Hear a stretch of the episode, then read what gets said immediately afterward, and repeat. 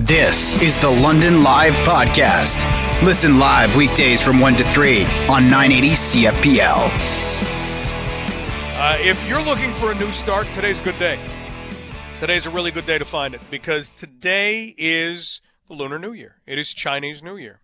And joining us right now to talk about the year of the ox and what that means and talk about Chinese New Year period is Carmel Tse, who is the chairman of the Chinese Cultural Center here in London. Carmel, thanks for taking some time for us. Happy New Year. Happy New Year to you too. So let's let's look at kind of the celebrations, which are normally incredible and colorful and a whole lot of fun. Now that we're in a pandemic, how is the Lunar New Year, the Chinese New Year, being celebrated? It's still celebrated uh, the same way as all our daily life. Um, last night we had a, a an on uh, a virtual session with uh, members of the Parliament on Parliament Hill, organized by the ruling Liberal Party. And but we some of us did take part, and the Prime Minister was there. And other than that, what is more important when politicians aside, families are always important uh, say for myself, I have families scattered all over the world. What I did is uh, we we talked to each other on the phone, and some of some of us uh, even you know uh, have uh, live FaceTime, and we saw each other. That's like the same way we did in the past. Okay, well, that that at least has some hope and optimism to it. And here's hoping that this year, from this point on, can have some more hope and optimism to it. Carmel, this is the year of the ox. Can you help us to understand what that may bring? Okay, well, we uh, to be a little bit more inclusive, we have to re, re, rebrand them the year of the oxen so that it applies to both genders of the species. It's, it's, well, another term to replace it is cattle, but a year of the cattle doesn't sound right. So some of the academias have come up with the term that it should be the year of the oxen, even though most of us refer to in Canada refer to the to the oxen family as the cow because they gave us the milk and the dairy. But uh, to be inclusive, we, we should call it year of the oxen. What do you think? I like it. Okay, rebranded to the year of the oxen. Well, I am I am totally on board because you know what this year has been. This past year, it's been a year where you look at how are we doing things. Could we make some changes? Carmel, you found a perfect change. Okay, year of the oxen. I am in. So, what typifies the oxen on the Chinese calendar? Well, it's actually not that big a difference uh, for uh, with the Western culture about about the about the oxen or the cow or the ox. Uh, they are hardworking animals. And in China, in the old days, uh, nobody eat, nobody ate a lot of beef, mainly because the the oxen was uh, was preserved to do farming. They they they they drew the plow, so nobody would would eat uh, beef in the old days, and, and hmm. so we respect the um, the animal a lot. It well, even today in Canada, uh, the well, the cattle gave us the uh, the meat, of course. We like all like our primary steaks, but more importantly, they give us dairy. You know, we we have different animals that would give milk, but a few of us would drink milk from go- from goat, but most of us would consume our dairy basically coming from dairy cows. So it's a very good animal. It it, it, it feeds the, the human race and it raised generations and generations of Canadians. So it's a very hardworking animal to start off with. And hopefully, uh, going by the wisdom of the people who, who, who know a little bit about the zodiac symbols, uh, the, the animal is, is supposedly to be a very good year. And we all hope that by the middle of the year, some of the fortune tellers are saying that uh, by July or August, in the lunar calendar, which means September, uh, things will be better. Of course, these people knew that the pharmaceuticals will be delivering the vaccine by then, so everybody should be good. so, like, it doesn't really take a fortune teller to tell that. right? So, but let's let's keep our fingers crossed, and let's hope that uh, the vaccines will be forthcoming, and then we'll all get vaccinated. And but for the time being, the best thing we can do is to keep the social distancing and keep ourselves healthy. Carmel Tse joining us, chairman of the Chinese Cultural Center, as we look at this being Chinese New Year, Lunar New Year, and the year of the oxen as we rebrand it right here and right now, which deals with a hard-working animal, and a lot of people have been working really hard for a long, long time. Here's hoping that does begin to pay off. Carmel, what else is coming in terms of events or celebrations for the new year? Well, we every year in the past, the the Chinese Cultural Center had been organizing the year of the uh, the uh, the Dragon Gala in London, which is a big event. It raised it raised uh, money for different charities in the past, but this year we have to put put it on hold for one year. Uh, we will we will use this time to spend more time with our family. Next year, we will come back with a much better Dragon Gala. Let us celebrate twice at that time. Next year, this time. We have a date. I agree totally. Two celebrations? Yeah, save up the celebrations. I think we've got a lot in our back pocket right now.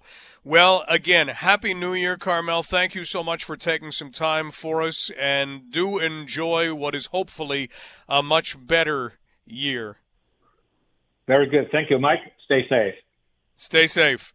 That is Carmel Tse, chairman of the Chinese Cultural Center. So the year of the oxen, that's that's good. That's you don't want it to be the year of something that is not hardworking or something that brings with it any kind of negative connotations. Not happening when we're talking about oxen, when we're talking about cows. You know, they, they do a lot for us, as Carmel points out. Here's hoping that that kind of a vibe continues as the Chinese New Year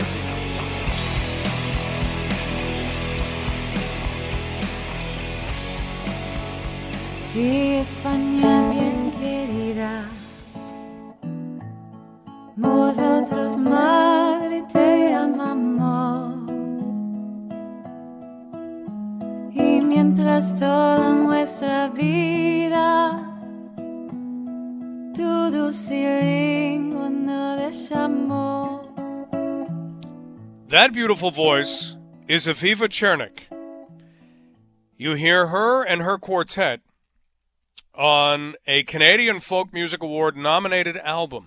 And the music that you are hearing, the song that you are hearing, was written by Flory Jagoda.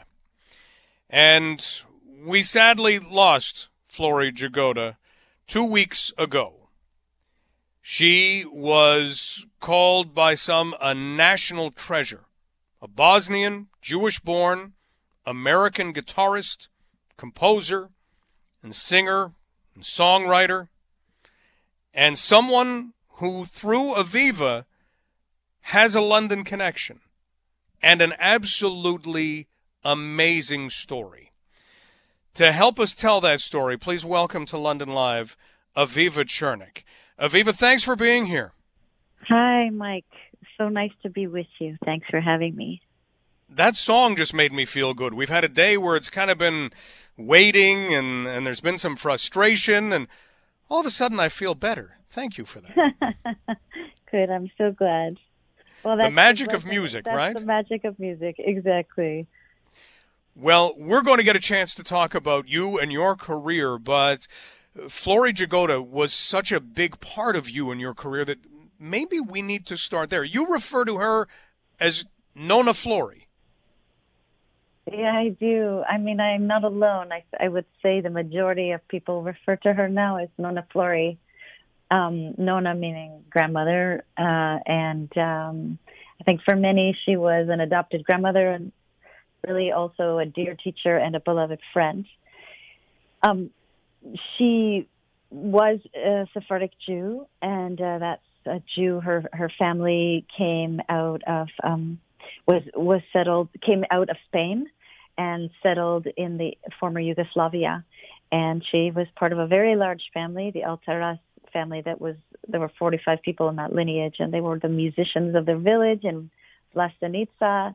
And anyways, just about Nona, the head of that family was Nona, uh, was Flory's Nona Berta, and um, so much I think of her music, the music that Flory brought over, was was really dedicated and was what she learned from her Nona, and so as Flory started to have grandchildren, she be, she really became Nona and is now known as she's a national. She was an American national treasure and um, known as the keeper of the flame of the Balkan Ladino tradition. But for most of us, just Nona Flory. And performed so many Sephardic songs. We'll get to that in just a little bit, but let's face it, she had a, a very challenging time and, and, a very tragic point in her life. You mentioned her big family. She was one of very few who ended up surviving. Why was that? Yeah, well, so um, I mean that that was because of the Nazis' um, unsuccessful and in some ways uh, successful plan um, of destruction of so many of the Jews and of so many and uh, when they came in, um, luckily Flory's mother and fa- uh, stepdad had the smarts to get her out and to get themselves and to get her out. And so they escaped. Flory had blonde hair and blue eyes, so she was able, and she played harmonica, which is a accordion.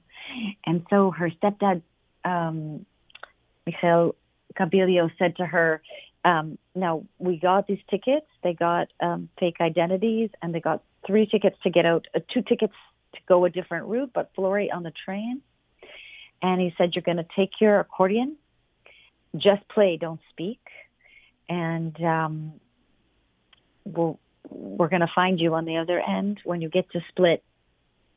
Uh, they left Yugos- she left Yugoslavia and went to Split, and so um, she got on that train and played and uh, didn't the conductor never asked for her ticket. Anyways, all of that to say, she she would say that that harmonica, her accordion, saved her life, and she and her mother and um, stepfather and made it out. And she met um, Flora Jagoda, a sailor, when they were on this as re- as a refugee on an an island, Italian island. Um, she met Harry Jagoda, an Ashkenazi Jew, his family was from Poland, and they married, and she came to the United States, or she went to the United States. Her mom and Michael later were able to come, and then sometime later, they received word from a cousin that the entire rest of the family had been massacred, had been taken in one large massacre and killed in a mass grave, um, which she sometime later Harry, her husband, finally said, "It's time for us to go," and and then she started unearthing the music that was in her. But um, she was indeed a survivor of a mass tragedy, and um, we we hear that in her music, but also we hear all the joy and celebration that was before that tragedy. So she and her mother and her stepfather would represent three of 45 family members yeah. lived? Her and her cousin, actually, like a blood relatives. It was she, and her mother, and one cousin who survived, who was, I think, quite lo- quite. Uh, had yeah, I don't know how long he survived after because I, I don't know how, he had been the only one to be able to say that it had happened, and so really, yeah, she was one of three people, and so when those other people died, she was the only one really the keeper of that flame, passing it on, and of all the music. I mean, they at least used to learn songs from her nona that had dozens of verses, you know, and many, many grandchildren. She said I was the only one who would sit and listen to the end. So it's pretty remarkable that she did, and that she remembered as much as she did. We're talking right now with Aviva Chernik, and Aviva is an award-winning singer, singing in Hebrew, Ladino, English, and the first Canadian to be awarded a Virginia Folklife Apprenticeship. And her life intertwines with the life of Flory Jagoda, who passed away at the age of 97 two weeks ago today. Aviva, you were born in London. So, how did your life and Nona Flory's life come together?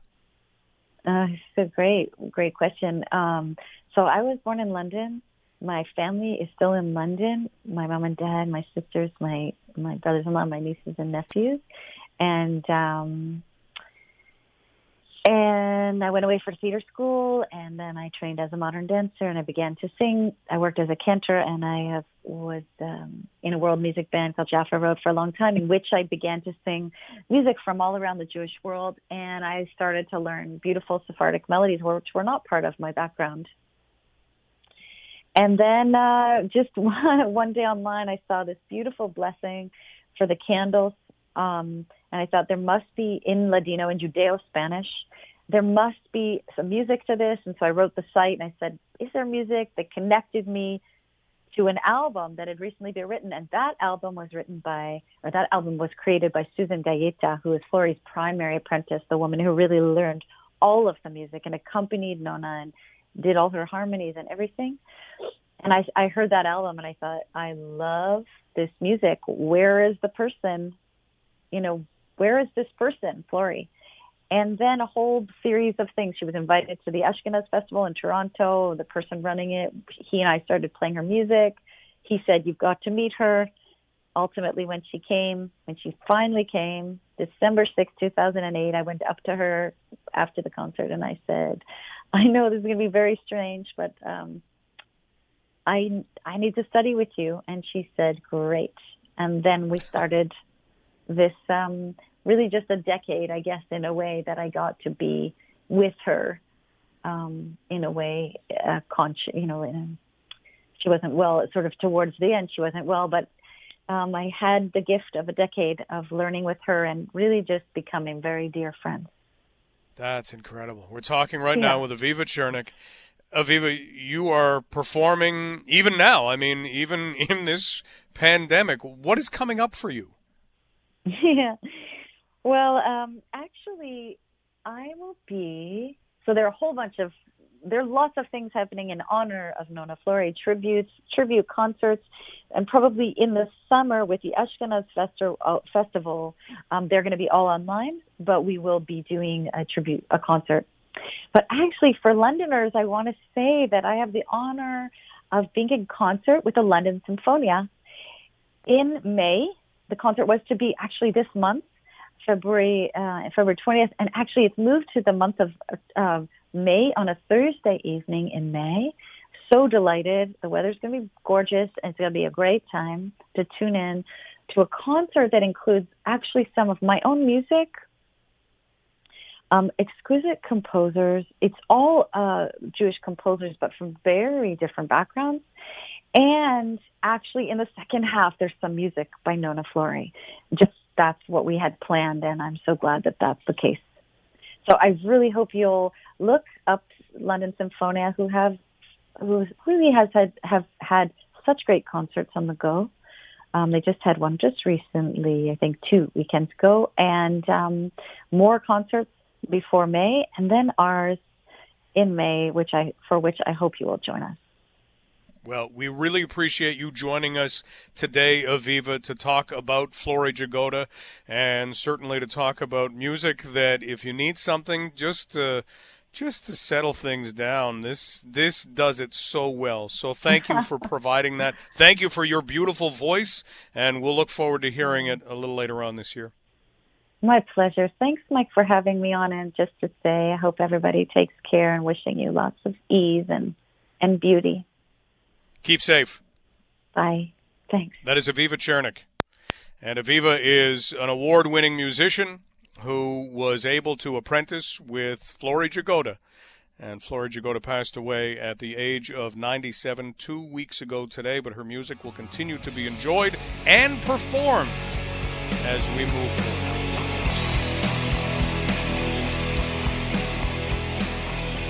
Best overall car, best overall SUV, best overall truck, as selected by a jury that evaluates more than 350 vehicles to determine the best of the best, has been put out by Autotrader.ca. We'll talk about their award winners in just a moment.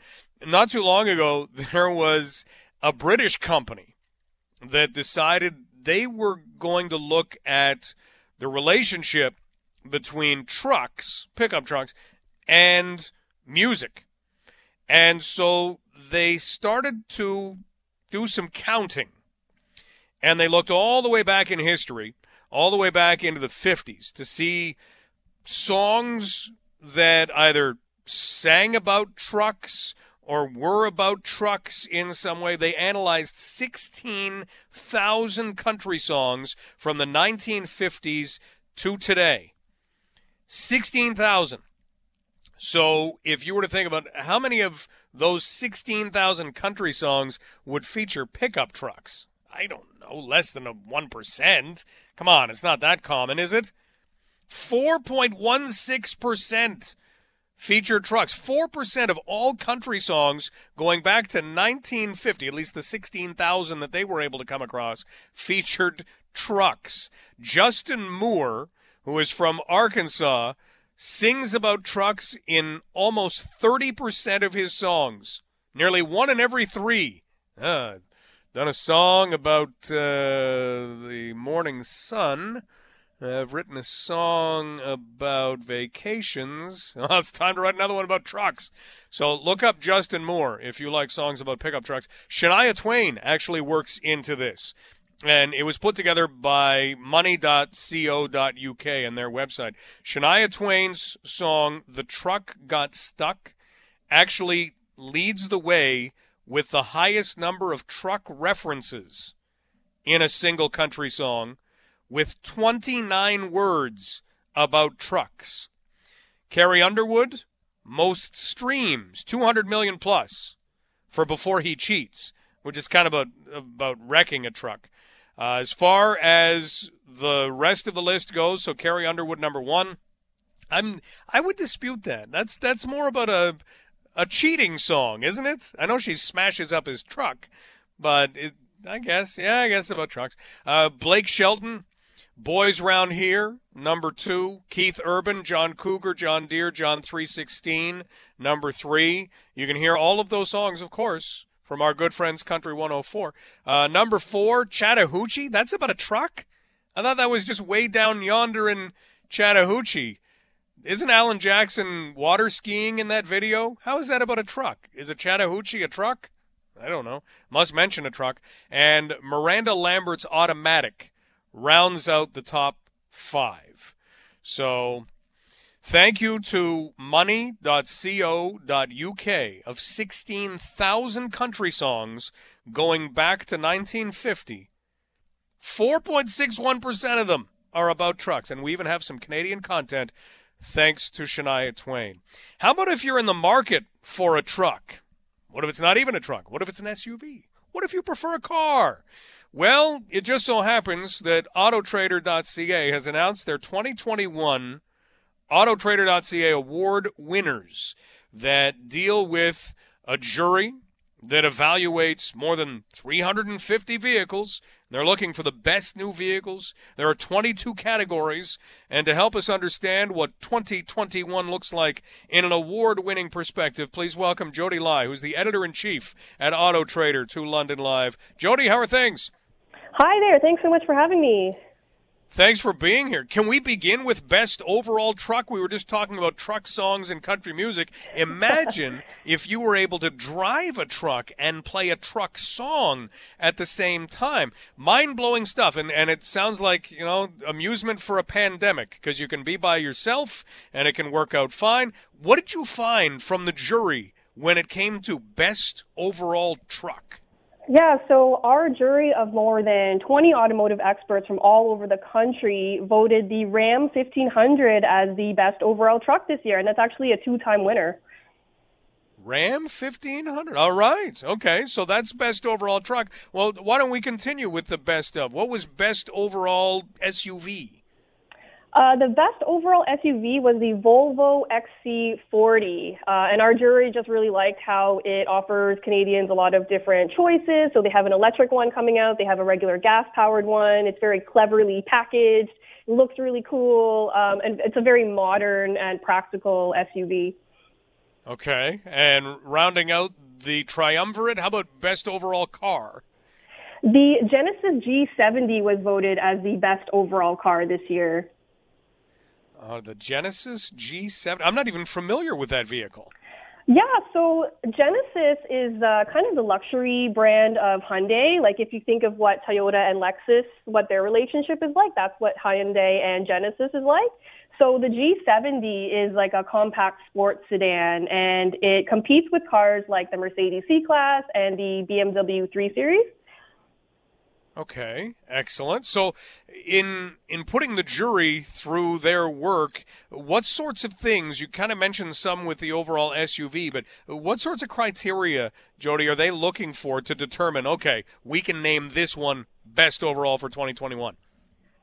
Our jury is really looking for cars that go above and beyond what's expected of them. Uh, we're looking for cars that offer Canadians a lot of value, a lot of options, uh, features, technology, safety, um, overall excellence. And so we're looking for cars that not only raise the bar for their own brand and their own segment, but kind of for the whole automotive industry um, altogether.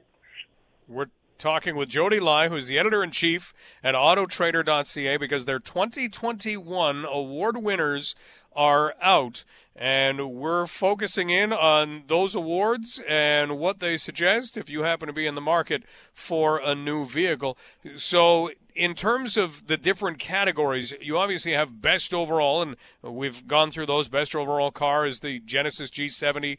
Best overall SUV is the Volvo XC40, and then Ram 1500 has won again in best overall truck. What other categories do you look for? Uh, we have a lot, so it really depends on what you want to go through. Um, maybe I could talk about best subcompact SUV, which is a really popular segment with Canadians. Because if you look around the roads, there's an awful lot of subcompact SUVs driving around, right? That's right. And there's new ones popping up all the time because that segment is just becoming so popular. And so automakers are really trying to like satisfy that demand for all those small SUVs. Um, so this year, our jury voted the Kia Seltos as the best subcompact SUV, which is actually really impressive because it's the first year the Seltos has been out on the market. So to dominate our awards on its first year out is really cool. Really? And what did the jury like about that particular vehicle? So we love that it's a really great entry point into Kia. It's a really affordable way to get all-wheel drive. It's spacious. It's very practical. It comes with a ton of features, and it looks really cool. And so we think our jury thought that, you know, out of all the ones available, the Kia Seltos really kind of elevates that whole segment.